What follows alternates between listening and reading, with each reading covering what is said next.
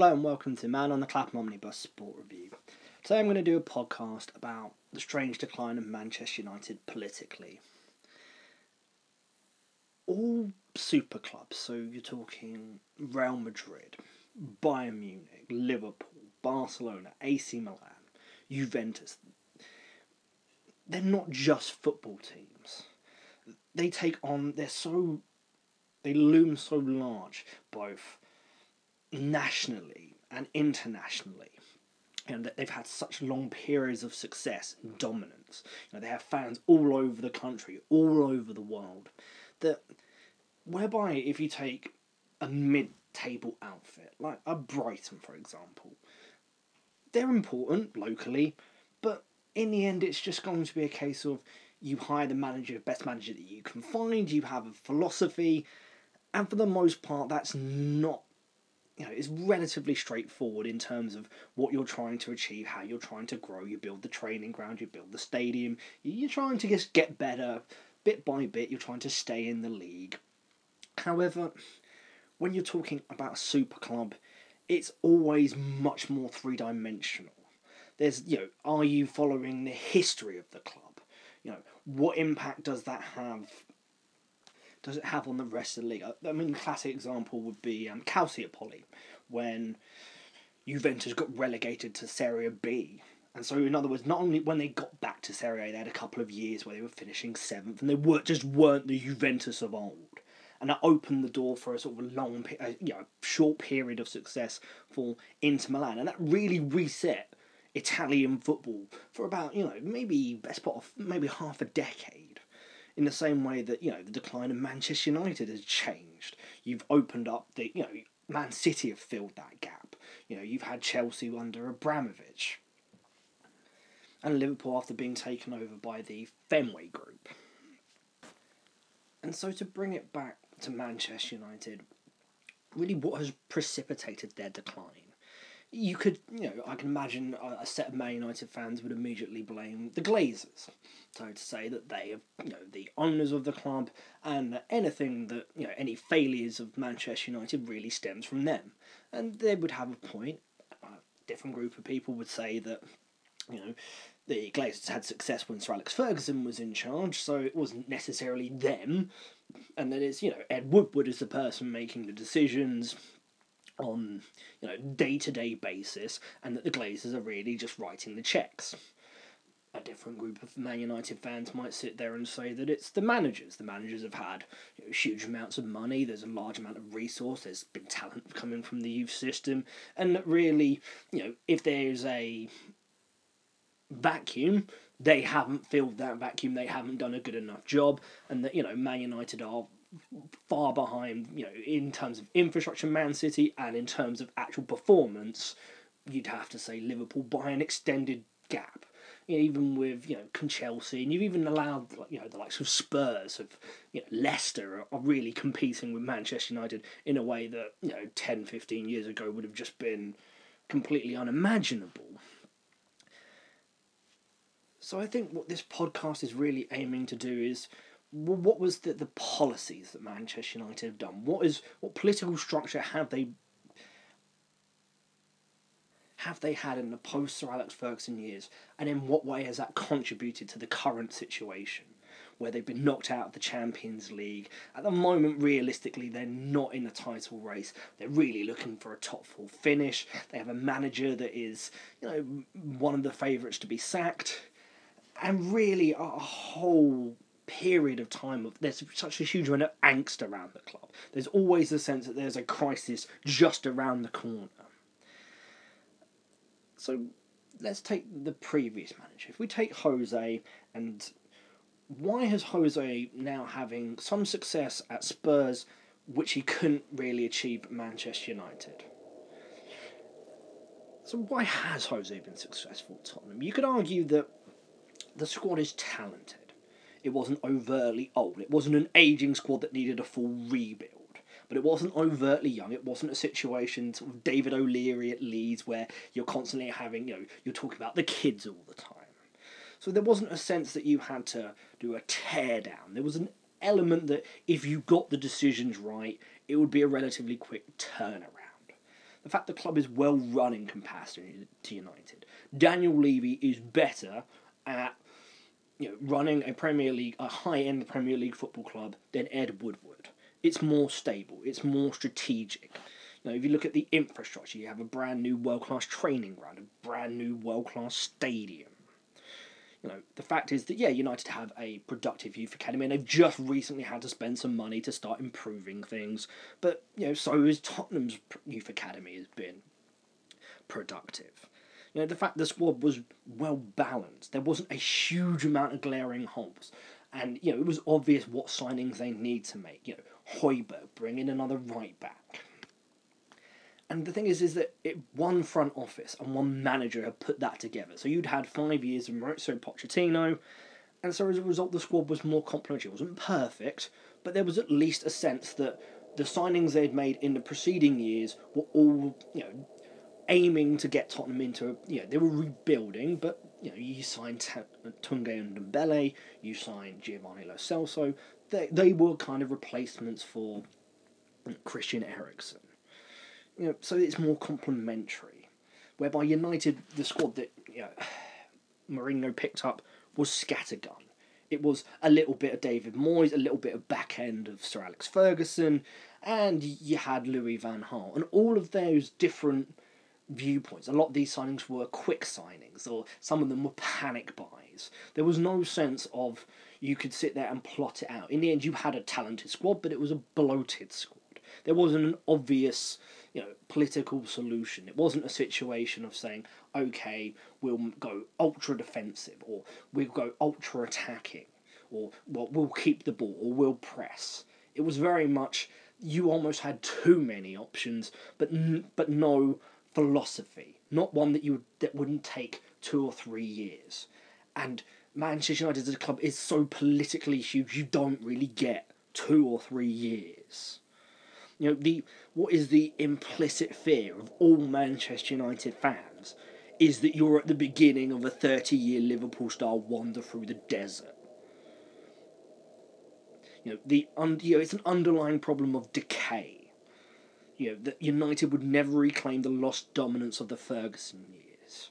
That is the absolute fear, is that it's a long road back to where vaguely where you, you know the back end of the Ferguson years, where United weren't dominant year in year out, but were at least in the discussion. And the problem is when you have decay, there isn't really a straightforward political lever that you can pull that's going to solve that issue. Whenever you have a team that's you know, very successful for an extended period of time, there's always an, you know, there's always the decline of Rome element to it and it's what fascinates me is how it gets rechanneled. So if you compare Liverpool in the 90s and early 2000s, they rechanneled the glory days by getting to cup finals. For them, that was the solution. Look, we may not be winning the league every single year, we may not be winning the Champions League. However, we can keep winning league cups. You, know, you win the FA Cup in 92, you win the League Cup in 95, you get to the cup final in 96 you, know, you win the UEFA Cup, you win the League Cup, you win the FA Cup. It's a treble. It's not the treble, but it's something. It is some sense that we are still Liverpool. We still go to Wembley on a. You know, we still get to semi-finals. We win things. That's something. But if you look at how the Manchester United have dealt with the the decay, the decline, the end of Ferguson, it's been rechanneled in dominance on social media and marketing on a global scale. And that's impressive and it's not unhelpful, but it doesn't that's not going to get you 3 points on a Saturday. I mean that's the only real infrastructural advantage that Manchester United have is that when we tweet something out, the world listens in a way that Spurs don't have that power. Leicester don't really have that power. But I suppose the problem is is that it leads to the, rise of gesture politics. So, in other words, you're doing something because you think that there's a social media benefit, a marketing benefit, then you do actually think whether that's really going to improve the, the outfit, the actual first 11, getting into the top four, winning things. And so, you know, you take re signing Paul Pogba. You spent 85, 86 million pounds on a player that a few years earlier you let go for free, who you developed from your youth system. And the thing is, it's almost like, ah, yes, but if we can get you know, there's almost the belief, the need for Manchester United to be seen to be competing at the top level of the transfer market. See, we spent a load of money. This is Manchester United back in business. We are signing world class superstars. But in effect, it, it, for me, it almost was like the, the USSR invading Afghanistan. It, it's a power projection, but does it have any strategic advantage? Has signing, re signing Paul Pogba for that amount of money actually led to a specific improvement in Manchester United's form? Have they won things? And there's been some successes, but for the most part, it's not been the home run that you'd need to have if you bought an £85 million world class midfielder. The point is, is that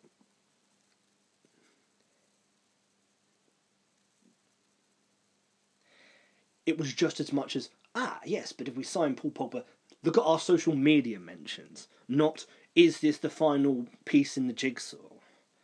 You know, it's almost in the sense that all of the United managers in the post Ferguson years can be described through a political lens, a political prism. You know, Moyes was very much the continuity. He was pretty much, it's almost the equivalency of the, the 2000 US election. It was putting the VP in charge. Okay, we've had eight years of Clinton, that has worked, that has been successful, won the 92 election, got re elected in 96. You will carry on the mantle. But the problem was is that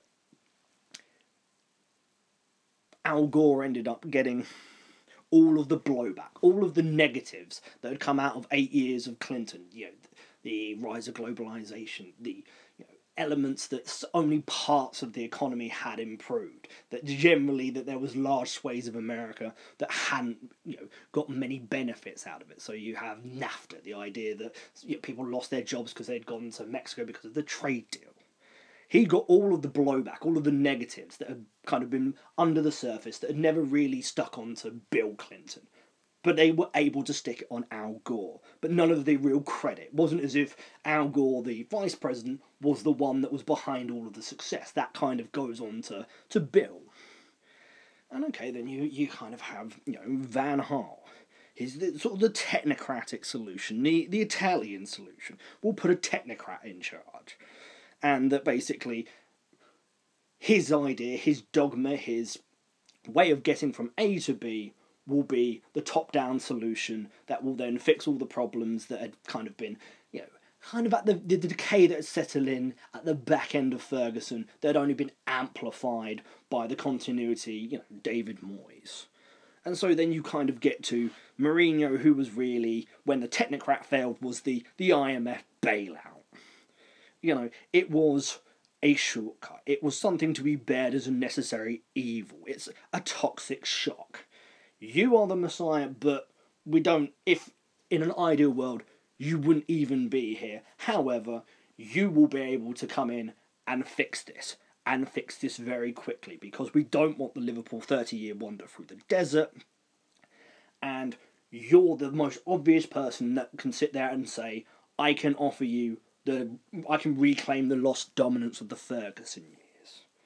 And I suppose it's interesting then again if you compare it to Liverpool, when you know you had the sort of back end when you know Dalglish resigns.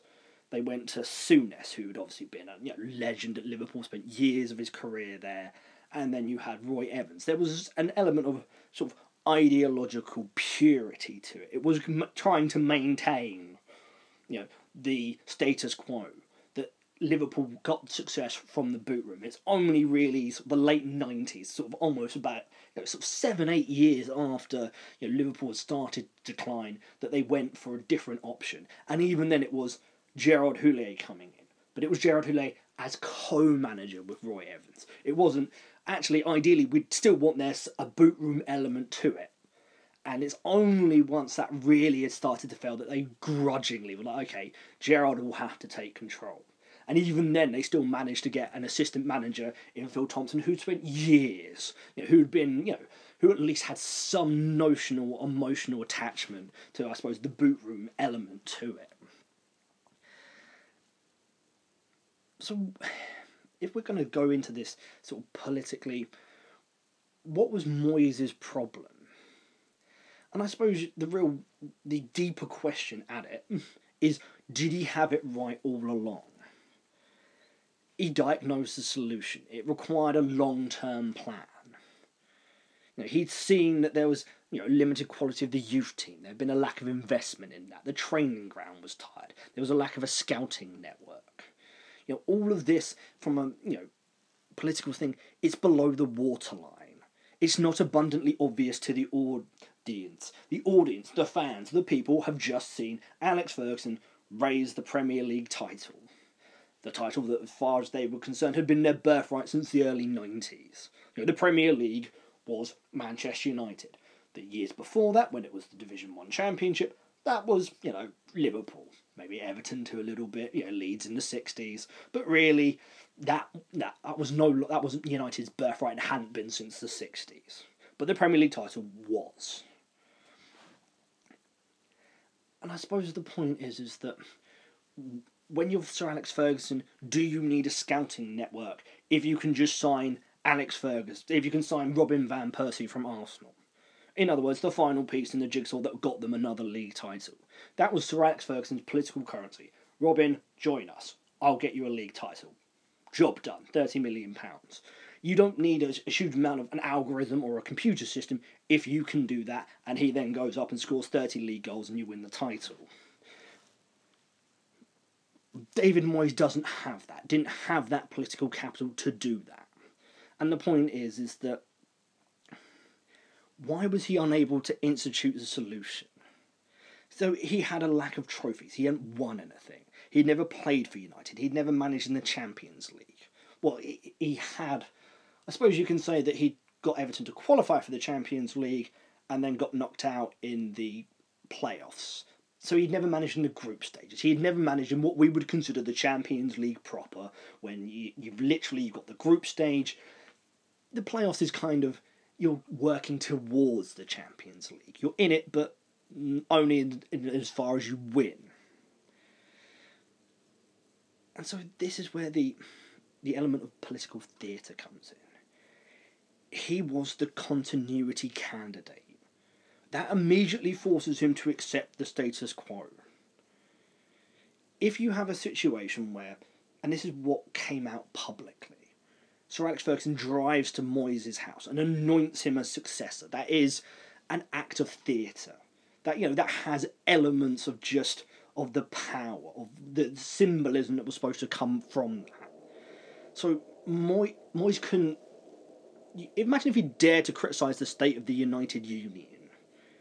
Effectively, you'd be you know, automatically questioning Ferguson's right and ability to choose him as a successor. So the problem is, is that it's almost a, a two-step issue. He wasn't the first choice. They tried the more high profiles, and really none of those high profiles were that interested in taking over from Ferguson. They didn't want to be that candidate who was going to have to deal with all of these issues. There were long term problems with the squad. It was an aging squad. It it had issues. You know, issues that Ferguson had probably ignored in the last two or three years because really he was looking for one more score, one more big win, and then I can leave. So effectively, you force the hierarchy to have to sell Moyes as almost a poetic candidate, the natural heir to Ferguson. He'd done exactly the same thing Ferguson had done. So he'd had a successful, you know, relatively successful playing career. He'd then worked his way up from, you know, Preston to Everton and had some success. And this was then, you know, another Scottish manager. It was going to be the next link in the chain.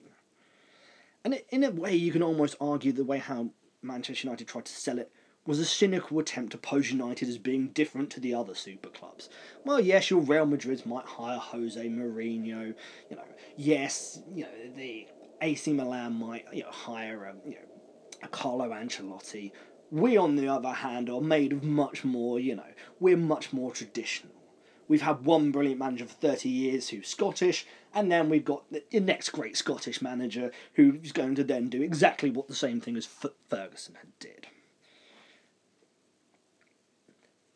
And so effectively, Moyes then had to then maintain the facade of United being contenders. You know, he couldn't sit there and say, actually, we're probably not going to be successful for two or three years, but by the end of my six year contract, we should hopefully be back into that position or at least competing.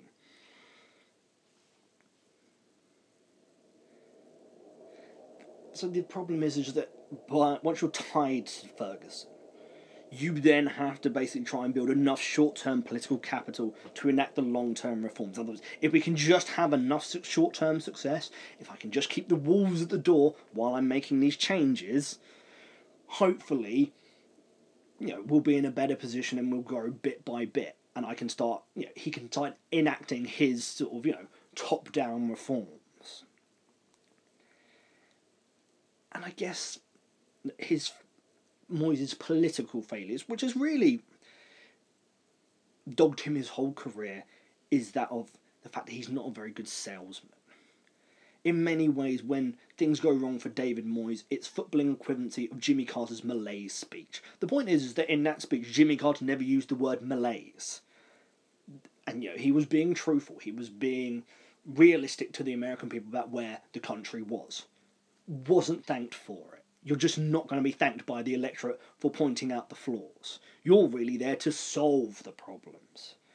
So basically, when it fails, it's like the, you know it's Sunderland. He was very honest about what was going wrong at Sunderland, and that it wasn't there wasn't no short term solution. The only short term solution was just keeping them up long enough to keep the Wolves at bay, so that then we'll try and sort it out later which was never going to work. At some point, you know, you, you know, Sunderland's squad was a mess, their finances were a mess, the ownership was a mess. It was always going to eventually the, the house of cards was going to collapse. You know, a little bit in West Ham when he first rocked up there and was pretty much effectively saying, "You have problems at this football club that have been unaddressed for an extended period of time." At which point, West Ham like, "Yeah, that's fine. Just keep us up." And then we can get rid of you as quickly as humanly possible. What the the Moyes is, you know, and he's a very good manager. What when it works is when the truth is so starkly obvious to the electorate and supporters, they then just give him the political capital to do his work. So in other words, when he rocked up at Everton, Everton had been listing, yeah, been if Everton was a ship, it had been literally taking on water for an extended period of time it, you know, they were basically sleepwalking towards relegation. And so when he took over, it was like, okay, you've tried Howard Kendall, you've tried Walter Smith, you've tried Mike, Wal- Mike Walker, you've tried all of these, you spent money, you bought foreign players, you bought young players, and it hasn't worked. What you need, I will come in and I will fix this so that you will not have to worry about relegation and we will go on. And it worked you know, once you hire David Moyes from Preston North End, who wasn't a well-known football figure, wasn't well known in this country, you there there was an acceptance that you know, the hard work would have to come in, and it's worked at West Ham. Once they got rid of him and then got the fancy pants manager and the guy that they then you know, gave a huge amount of money to and said, make us successful, make us beautiful, and you know, here's you know, a massive amount of money thrown into it, and it failed. So by the time that you rehire David Moyes, it's like, look, things have been going wrong. You've had disquiet from the fans, you've had a bloated playing squad, and you were still on the verge of being relegated again. Just let me do my job. I will fix this. And looking at the way how they're playing this season, it's worked. And there's far less dissent from West Ham fans. The first time it was like, well, we really wouldn't want you in an ideal world. You're just here to get us out of the relegation zone. Second time around, it's far more like, well, look, we've tried so many different other options and none of them have worked in the long term. We're actually going to, we're going to stop complaining. We're going to let you do your job, and things have got better.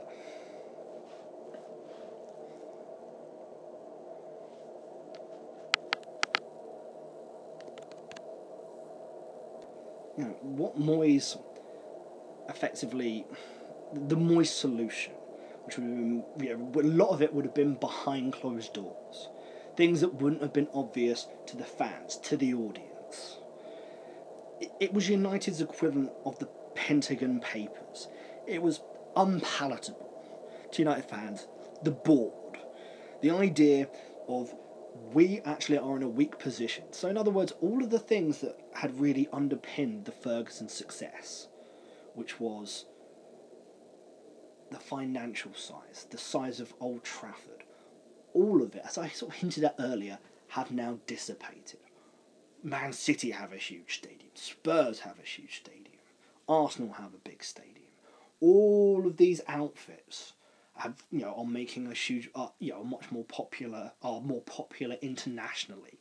Manchester United is not the only you know team that has a global following. So as a result, all of the things that really underpinned. I mean, what a lot of what Ferguson was was the sense of you have the infrastructure. In other words, Old Trafford was the first stadium to be properly redeveloped in the nineties to a large capacity. Manchester United were the first ones that really, you know, really had a particularly good youth system where the manager was really interested in it and played more of a role in terms of recruitment. All of those things are now gone. And then the Ferguson brand bit was gone. In other words, I've always thought of, you know, it was almost like a trifecta.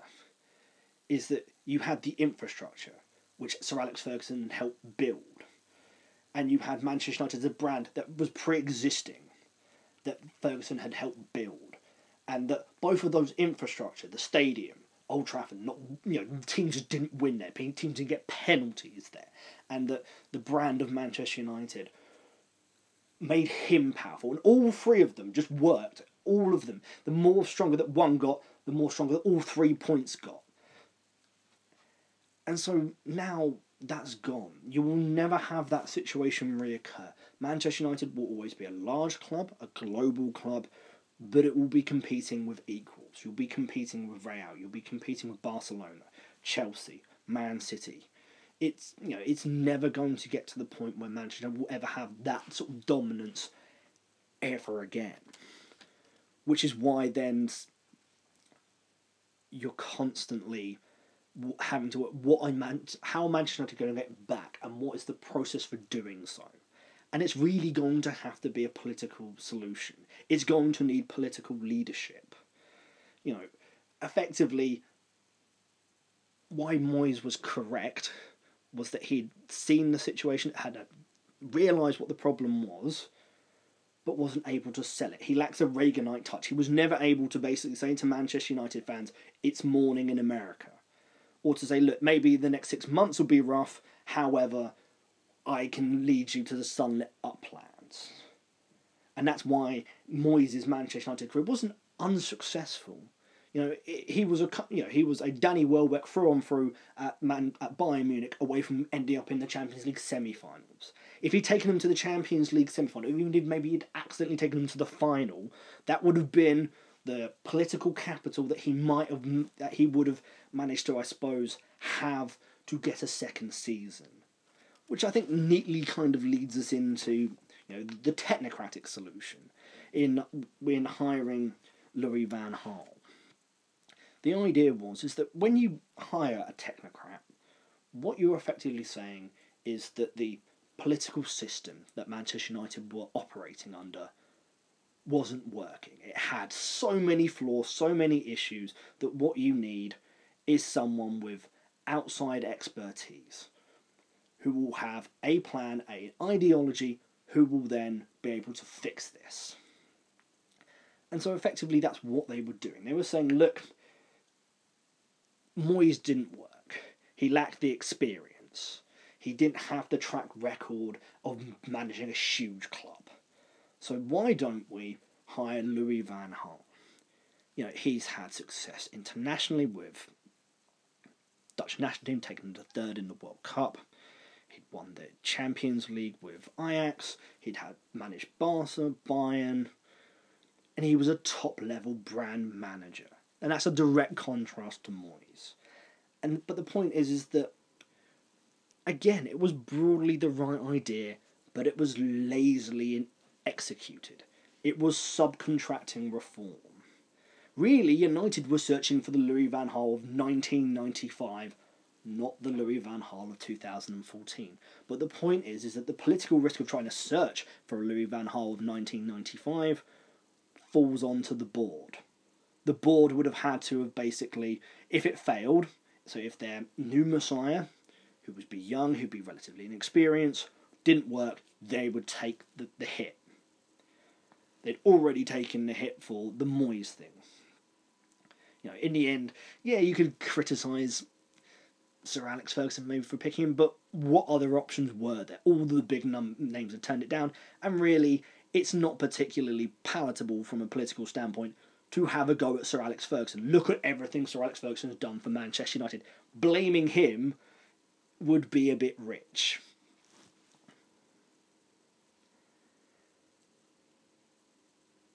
So where the technocrat works is it's the philosophy top down. So effectively, they were tell, telling him to be your own director of football.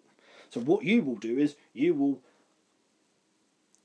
you will bring the philosophy into the youth team. You you will allow us to sign young players so that we're not competing maybe at the top end because we don't quite have the money or really the standing at this point. So that's the thing. We're saving money, and we're also playing a little bit to the gallery because oh, see, Manchester United's history has always been signing young players, working through the youth system. But the point is, is that again, it's kind of lazily enacted. It's well, that'll save us some money, that'll save us some effort. In other words, Louis Van Gaal will find these young players, he will work through the youth system, he will do all of this. All we have to do is sign the checks. So, in other words, instead of trying to work out, you know, how the you would re reform the youth system, how would you improve it? How would you improve the facilities to compete with the Chelseas, the Man Cities who have spent all this money on, you know, and who spent years carefully reforming? Well, no, we'll just basically wholesale. Louis Van Gaal will bring the Ajax tradition, which worked in '95.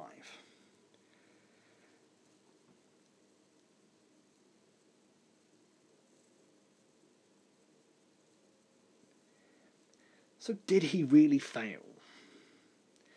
Not on paper, but it was a narrative failure. Had it, I've always said this: had he finished fifth and won the FA Cup, and then finished fourth, that would have guaranteed him the first third of a third season. Regardless of the aesthetics of the football, it would have been progress. You can sell progress to people.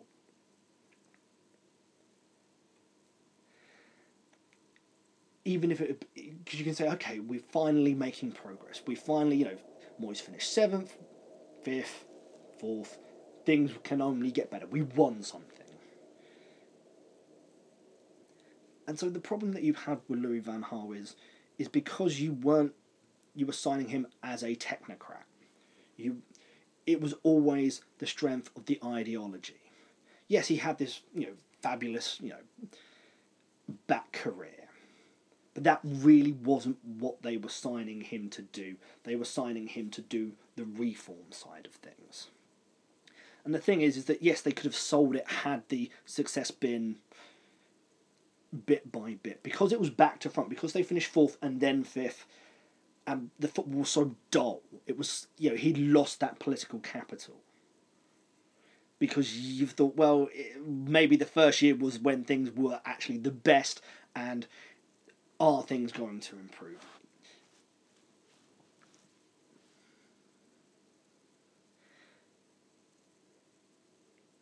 Because his ideology was so outdated it prompted widespread dissension. People weren't buying into it. People didn't necessarily believe in what he was doing. And the reforms he was trying to bring forth were as a result, you know, people were less likely to trust him. Because what was happening is he was developing the young players. You know, Rashford came through, you know, a couple of other players. So it wasn't that wasn't the problem.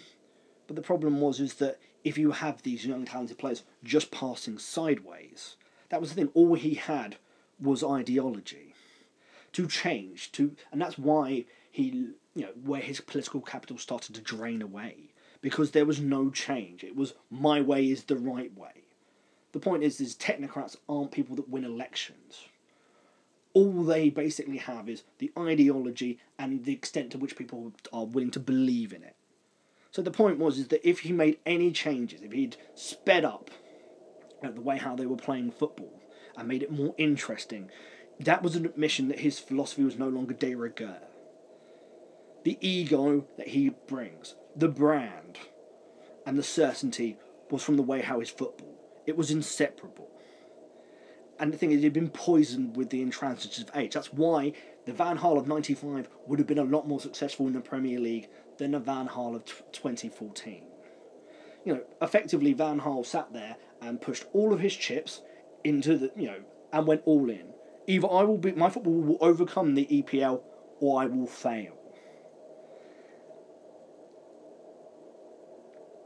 You know, it was the efficacy of the reform model.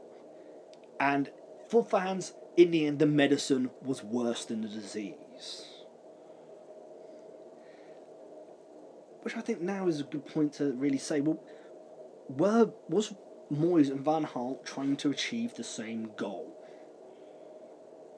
The thing is that the luxury that Louis Van Gaal had was there was a clear out. And he had a lot more political capital because of his success and his reputation. You know, and the idea that he was more of a technocrat, whereby Moyes was more of a it's more of a firefighter. In other words, Moyes was someone who was a battler, and you know his teams were always, you know, his Everton teams were always battling the odds. You know, Goodison Park isn't as nice a stadium as Anfield. Everton don't have the, the, the history of success that Liverpool have. His Everton teams never really got results against you know Liverpool. It was all you know. Whenever Everton got somewhere, you know, when they finished in the top four, that was great. Finished above Liverpool. Liverpool won, won and went and won the Champions League. Was that kind of scenario whereby, sort of, with Louis Van Gaal, it was, oh, I've had some success out in Germany, I've had some success in Spain, relatively speaking, I've had success at international level. So, you know, there was so much more he could do. He had a bit more money as well.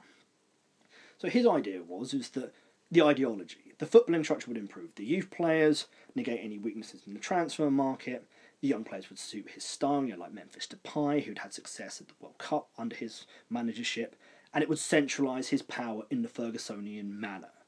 And so you sign a Bastian Schweinsteiger as a short-term, you know, stabiliser, whereby Moyes was far more on the infrastructure side of it.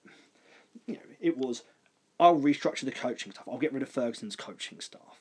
I'll start to you know improve the recruitment side of things, and that would put us on par with the top level clubs, allowing us to make the targeted, cost effective signings that would basically put us back into success. In other words, I will bring some of the why. You know, I will bring the methodology from my success at Everton, you know, get, signing Cahill, signing Fellaini, all those kind of smart signings. I will be able to bring that to you, and use you know the Manchester United brand as well. So what I'll do is I'll sign Fellaini and Baines as a short-term bridge to stabilise, you know, the first team while Moyes worked on the internal empire building in the Fergusonian manner. So when Ferguson brought in Jim Leighton, the goalkeeper from Aberdeen, you know, when he got rid of the drinking culture, when he took more interest in the first team, in the youth team even. So that was it. They were both trying to do similar things. And both of them, if you were to ask them now, what is your theory? What is your viewpoint on your Manchester United era? Both of them will tell you we never had enough time. We never, you know, the job was half done. We just needed, both of us needed more time. Which then leads you very neatly onto Mourinho. So if we've, if we've agreed, the previous managers, you know, basically were both sacked, and they said, I need more time and this was when the hierarchy, so you're talking about Woodward, you're talking about the board, you're talking about the Glazers to a lesser extent, were more self confident. In other words, Ed Woodward's two hires at some point were showing a little bit of timidity. Yeah, I, I'm an inexperienced chief executive. Mm, I'm going to listen to Alex Ferguson when he tells me David Moyes is the best you know, person for the job. Um, okay, that hasn't worked. I need a big name manager. I will trust that you know when Louis Van Gaal tells me his ideology will solve everything, he'll be his own director of football. Everything you know will be top down, will be solved. That's great. That didn't work. It shows more self confidence when they basically decided, okay, we're now in complete control of this. We've got far more experience. We're going to go. You know, we we'll take control of this process. And it was the thought process was simple Mourinho offered fame, short term success. All he notionally required was control, which they're happy to give. You know, Ed Woodward is not someone that gives huge amounts of, you know, doesn't do huge amounts of interviews, isn't a big personality, doesn't want, you know, he's not a Steinbrenner in that regards. So he was quite happily to give Mourinho that control and resource. In other words, Manchester United were now making a lot more money. Yeah, you know, if it's all it's going to take is hiring Mourinho, who will help fame, that will help the social media, that will help the marketing side of it, which we're already improving and getting world class results from, and we have all these pots of money, that will then solve the problem. You know, they had, you know, the financial acumen, they had, they had abundance of money. But the problem was is that where the political side of it failed was the success Mourinho offered in you know, the League Cup and Europa League and second in, in his first two seasons would not mollify the fans. You know, it hadn't mollified them sufficiently. Yeah, they saw United significantly behind Man City in terms of points, in terms of winning things, in terms of stylistically. But the point was is that you hadn't hired Jose Mourinho with a reform mandate. Moyes decided to give himself a, a reform mandate, and that was what was you know poisoned that spell.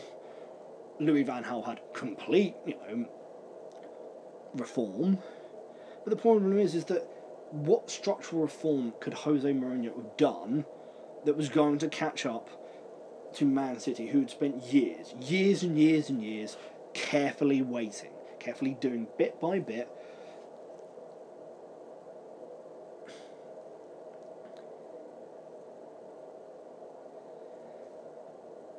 and this is where, with Mourinho, there was on there was no political levers for him to pull. All he could really ever say was, "I need more resource, more signings." The point is, when he rocked up at Chelsea the first time round, you already had the bits and pieces you had a team that got to the semi-finals of the Champions League. You had a team that was, you know, competing in the top three. All of the bits and pieces were there. You had the money that Abramovich was putting in. What they needed was a manager that had more of a cutting edge than Claudio Ranieri, and that's exactly what Jose Mourinho had. He was going to tighten them up at the back. He was going to add that just that glamour and that cutting edge of we are going to smash the glass ceiling. Chelsea are going to win the league. So, you know, had, you know, hypothetically, had Claudio Ranieri stayed another year at Chelsea, could they have won the league? Yeah, that squad was more than good enough. But the point was is that no one, you know, Claudio had lost that political capital. You know, the, the defeat to Monaco, the bad substitutions, falling apart. There was a sense that people just saw him as not a serial winner, whereby Jose had that. Jose was, I will get you wins. I am the special one. And so really, so the point was is that there wasn't a huge amount of actual squad reform that, that Jose had to do. You know, the defence was already there. You there were just targeted signings, but the actual structure was there. You know, you had Claude Makélélé, you had Petr Cech, you had Lampard, you had Drogba, you know, you had Joe Cole. There was, you know, Robben. You had all of the bits and pieces there. But United didn't have that. Yes, they had talent. They had talent in the youth system. But there was no structure. The Moyes way of playing was completely different to the Van Gaal way of playing, which was different to the Ferguson way of playing. So what could you do? They, they were slightly young at times. They were slightly old. There was a lack of talent. And there was... When you're brought in purely to win and to win now, and you weren't particularly popular with Man United fans at the beginning, all you could do is win, but he didn't win enough. Which is why, when you compare it to Spurs, he has spent much less money than he did at Manchester United. But because you had Son, because you had Harry Kane, because you had Hugo Lloris, you already had you know a Toby Alderweireld. You already had enough signature pieces. You had an, a sense of a club that had been finishing in the top four on a regular basis. That's that's where you basically you have a structure. You had a structure at Real Madrid. You had a structure to a lesser extent at Inter Milan. What Jose basically needs to be successful is a need for a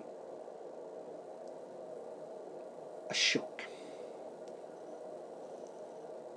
Mourinho was the shock at Chelsea. He was, I am not as nice as Claudio, but I will get you success. What he offered at Inter Milan was, you've always finished second, you never finish above Juventus, you do not have that winning mentality. I will be the winning mentality. Same thing, you know, you've been at Real Madrid, you've been finishing for so long behind Barcelona.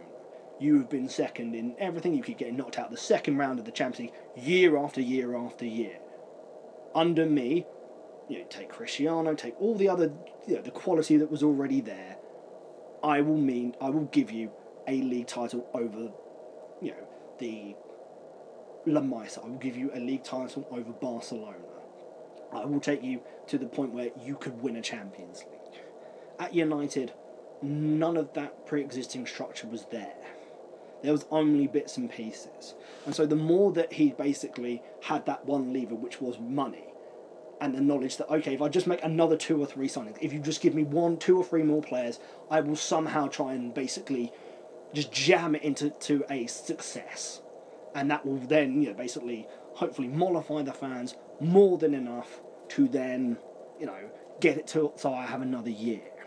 And so the problem is the more that you ask for resource and the transfer money, that ebbed away you know, both public confidence in him. You know, it darkened his mood. And really, in the end, the collision course was always going to be what point would the Manchester United board say, I'm not going to give you any more money, you've already spent X number of money. And the thing is, is that part of the problem was with spending loads of money at United is that they don't have the really the infrastructure nor really the cachet, the cultural cache that they used to have, that, the, that lured players to them because of Sir Alex, because the brand, because of the winning. You know, going to Manchester United isn't really. There are places that you can have, make loads of money, and win.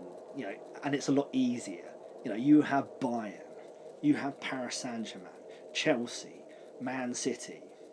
You know, obviously at the moment Real and Barcelona are struggling, but eventually, you know, when things get back to normal on a financial basis, there's always going to be a sense that they're going to dominate Spanish football. Whereby United, it's it's far more hard yards. In other words, look at Pogba, who was loved by the fans, and look at how difficult that's been. How you know the the battles, the just the pressure that is on you know, top level Manchester United players because you have the fans, you have the media, and this expectation that you know you have to compete, and you're dealing with outfits such as Liverpool and Man City who are on a much stronger basis in terms of their infrastructure and in terms of their. You know, once the board turned down Mourinho for money, that was it. That was the end. You know, there was just not enough building blocks, and there was not enough belief among United fans.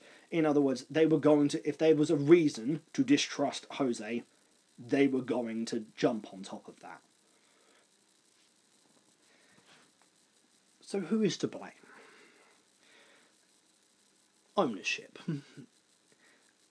Far too content to remain in the shadows. You know, they failed to engage the fans with emotional appeals, or even retain grudging acceptance of competency or competent stewardship. You know, they failed to maintain Old Trafford. You know, and with the content, and once you factor in the contentious way the Glaze family took over the club, there will always be the subs- the suspicion that as long as the underlying finances are healthy, that they don't really care all that greatly. You know, it's a failure of leadership. It's a failure of communication. It's created a power vacuum below, you know, at executive and football operations level. You know, really the question is, what do they want United to be? You know, how do they want them to be successful? What plan do they have in place to build the next United, the next great United side? Okay, so we'll take the board, so the hierarchy, so Woodward. You know, with him, you have a double whammy of poor timing and a toxic narrative. You know, he, he was placed in a position where he was learning on the job. He had he lacked industry specific experience, and he was the one making club altering decisions. You know, the predecessors were bathed in the success of the Ferguson era, and they had left with their reputations intact before the sh- basically before the shit was going to hit the fan. The thing is, the intervening years have not led to significant sense of having improved on the job. Yes, the marketing and financial sides have been massively improved, but they've not been able to utilise that rare sense of competence. It's not part of a holistic attempt to improve relations with the fans. It, it highlights the disconnect with the local supporters. In other words, why, but when I talk about local supporters, I'm talking about people that week in, week out go to Old Trafford.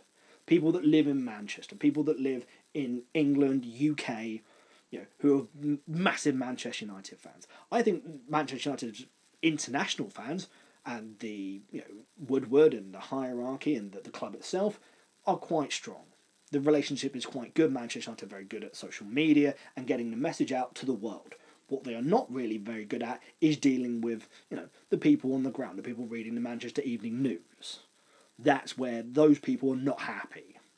And the more that you in the more that you impress the international fans, the more that you are generally antagonising the local fans. You know, the dithering over to deciding whether to reform, whether to hire a director of football.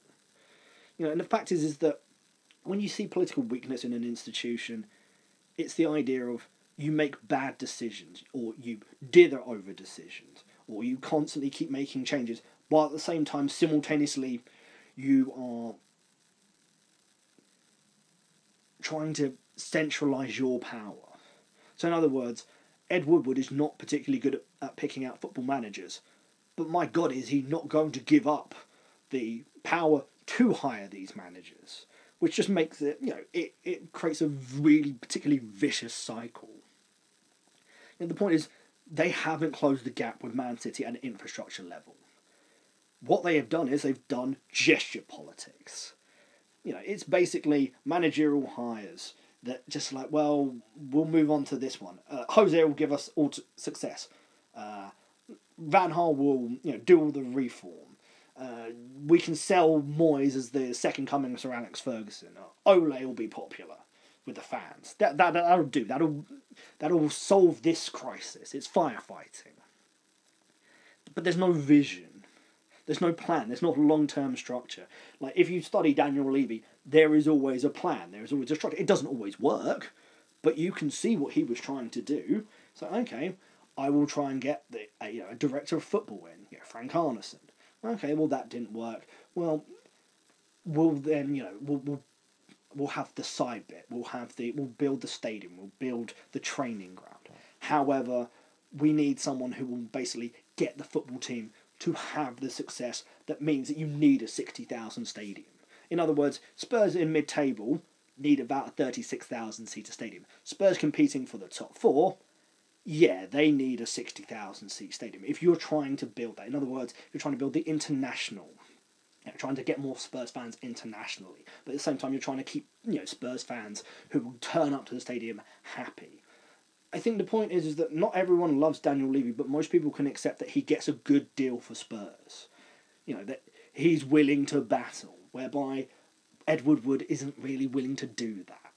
Only time that he really said no to a manager was when you know he turned down Jose for money, but what options did Jose have? Jose is not a reform manager.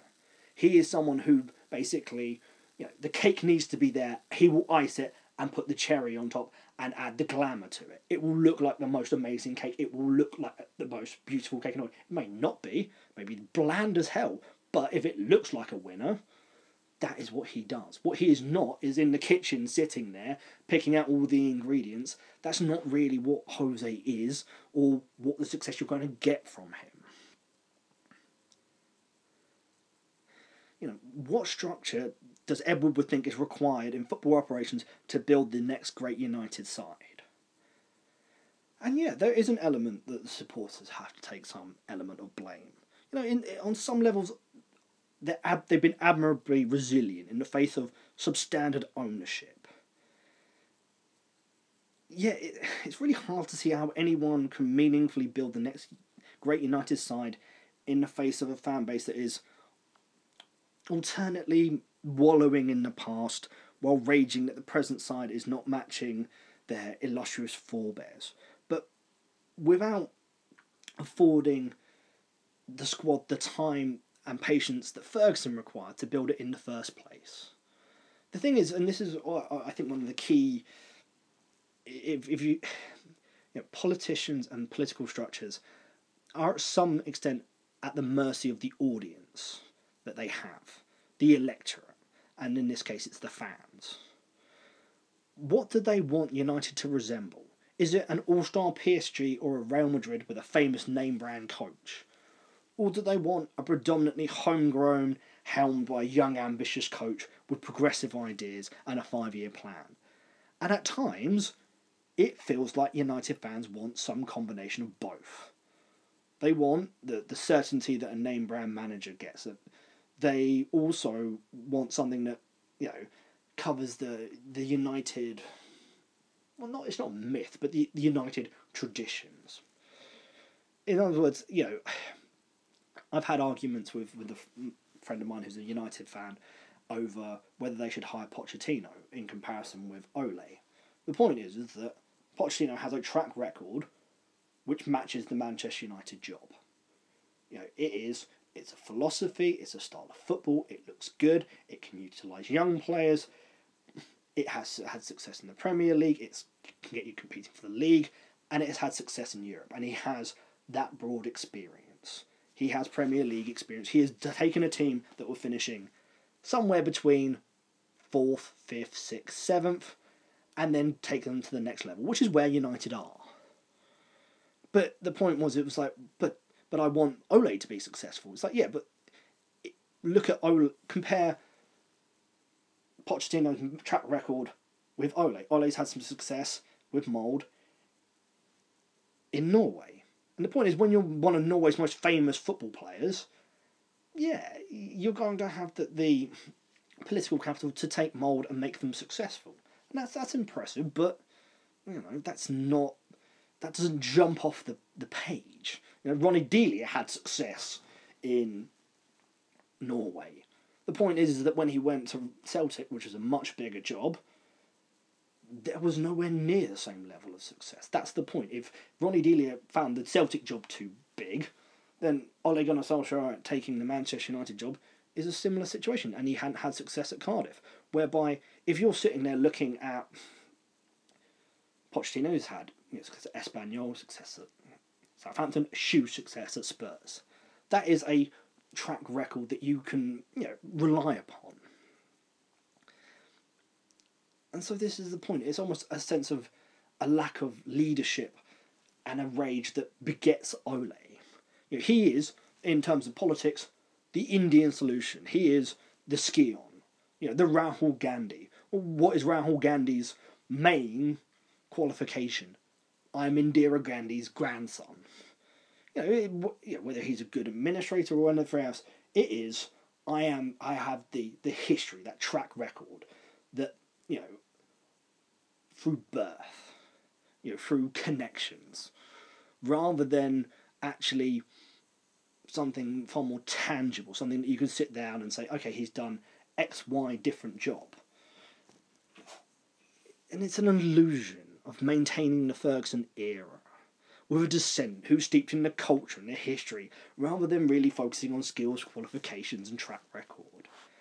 And that's the point, it betrays Woodward's intrinsic weakness for the political expedient, the crown pleasing move, than the more fraught and torturous reform required for long term success. The point is, the classic example is when he made Ole permanent while on an upswing.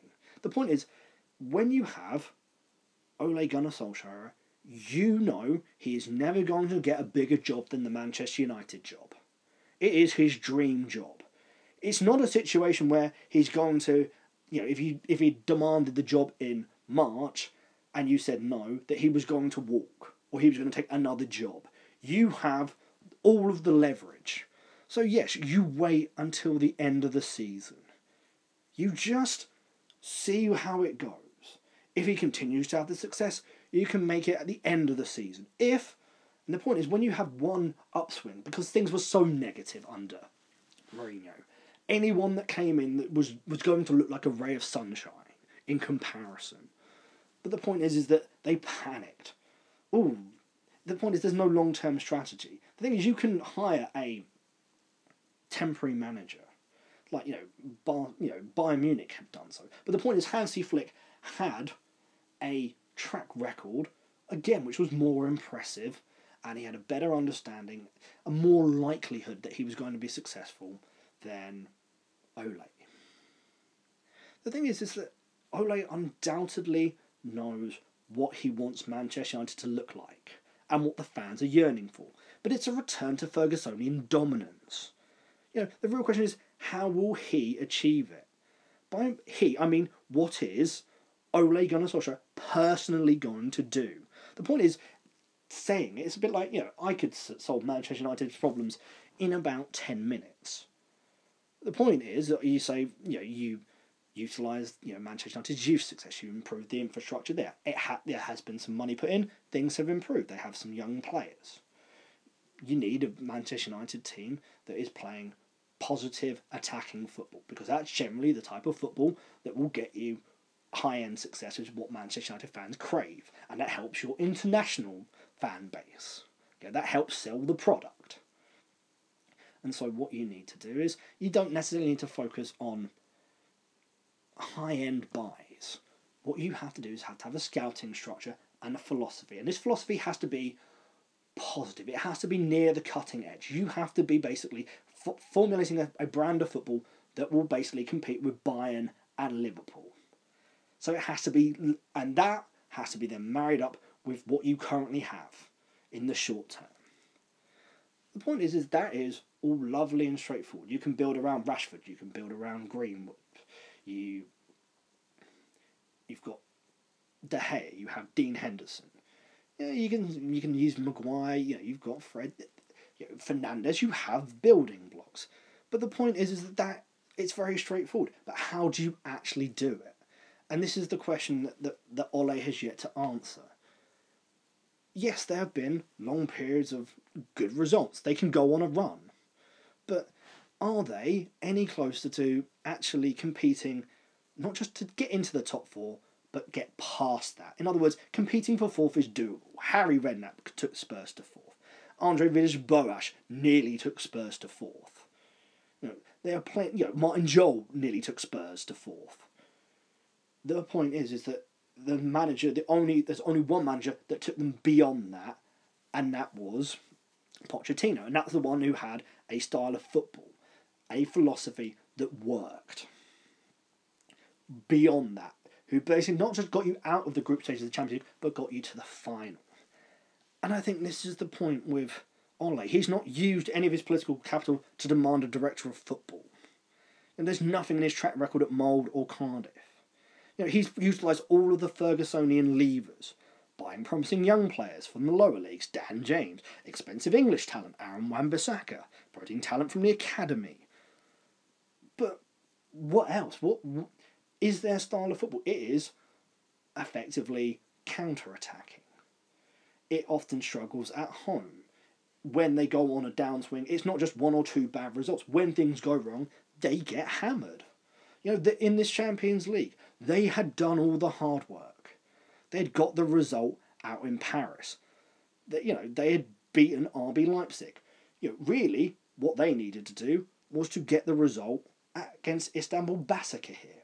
But then, you know, the ta- you know, it just fell apart. You know, the result, you know, the tactics against Leipzig just they were outthought. And the point is, yeah, they had nearly they nearly got out of the group. But the point is, would they have got any further? Would they have got to the quarterfinals, or would they have not come against a Bayern and a Liverpool who would have torn them apart?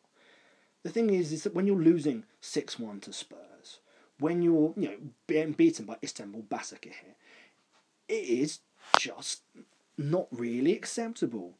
If you can't sit there and say, well, how has he improved as a manager? I don't think he's massively improved. I think it's just the same year over and over again. Things can go well. They can, you know, and they've got good players. You know, Manchester United in these post-Ferguson years, they've never been a bad side. The lowest they finished is seventh. They've won the League Cup. They've won the Europa League. They won the FA Cup. They've finished in the top four several times. They finished second. They're not terrible. What they're not is there's a lack of leadership. There's a lack of a plan. yes, you've you've got all the fundamental pieces, but if you sign Donny Van de Beek, well, what were you, why did you sign him? What were you trying to achieve by signing him? Were you going to try and convert him into a kind of box to box midfielder, someone who was going to be a pass master? Well, how does that work if you're going to comp- keep Pogba? How's that going to work with Fernandes? What sort of defensive midfielder are you going to need then to cover that? And it's all of those bits and pieces that you don't see. You know, in other words, you sign Cavani. Yeah, Cavani's a quality football player. You know, I'm, but is he a long term option or is he just a short term buy because he's got name brand recognition who will score you some goals? But if that damages Greenwood, then well, how long is Cavani going to stay? It's all of those questions. There's no tactical improvement. There's no guiding principle other than his status as a good club man. You know, you know, he's always talking about the past, the United that once were, and what I suppose his idea is is that he will be the, I suppose, manifestation of it. He will bring back 1999, which I don't think is possible. Really, what you're trying to do is you're trying to bring, you know, 2022. You know, you're trying to build the next great United team, not try and, you know, recreate the the success of the nineties, which is just not relevant or applicable to today. It'd be like someone walking in at Spurs and saying, "I'm going to bring back the glory days of Bill Nicholson." It doesn't work. You can't you can't do that. There isn't those levers. There isn't those options. What you have to have is something that's actually cutting edge. You you need a vision, a visionary. You need a reformer. You need a track record that and the plans to wean the hierarchy and the fans off of the short term political fix. Thank you for listening.